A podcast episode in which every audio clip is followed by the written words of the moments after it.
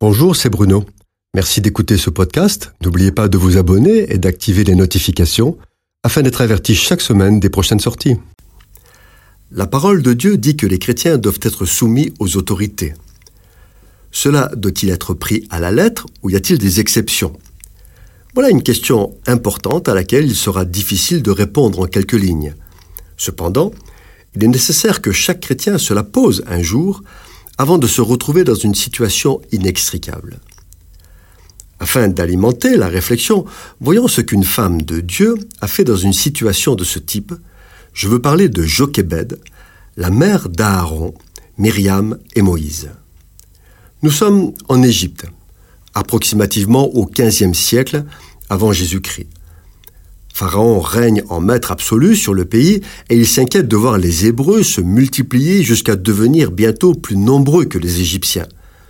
Il décide de les asservir, les affamer et surtout supprimer tous les nouveaux nés de sexe masculin. Jochebed, femme d'Amram, est de la tribu de Lévi. Lorsqu'elle met au monde Moïse, elle voit que son nouveau-né est beau. Elle décide de le sauver malgré l'interdiction de Pharaon.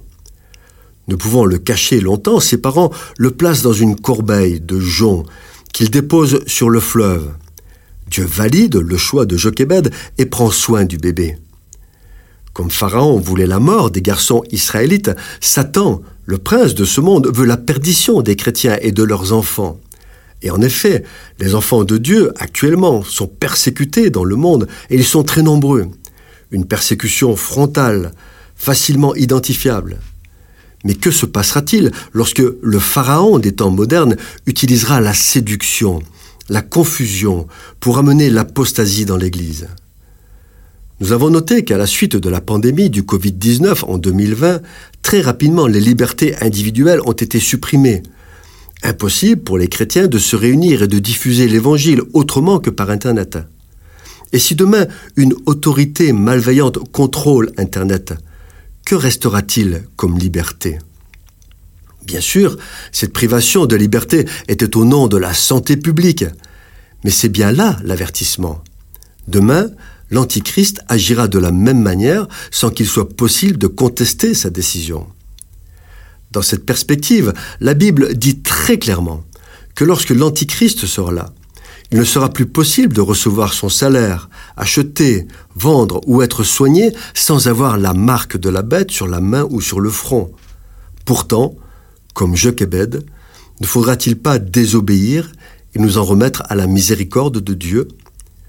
C'est une question grave, car tous ceux qui auront la marque de la bête iront en enfer. Ainsi, nous retrouvons notre question de départ. Le chrétien doit-il inconditionnellement être soumis aux autorités? La mère de Moïse et d'Aaron ne se soumet pas aux ordres iniques de Pharaon, tout comme Élie résiste à Akab et Daniel à Nebuchadnezzar. Soumis aux autorités, oui, mais jusqu'où? Que notre Seigneur nous donne sagesse, discernement et courage pour qu'au temps voulu, nous sachions prendre les bonnes décisions selon la parole de Dieu en notre âme et conscience face à des autorités iniques. Cette chronique vous a été proposée par Bruno Oldani et Jacques Cudeville.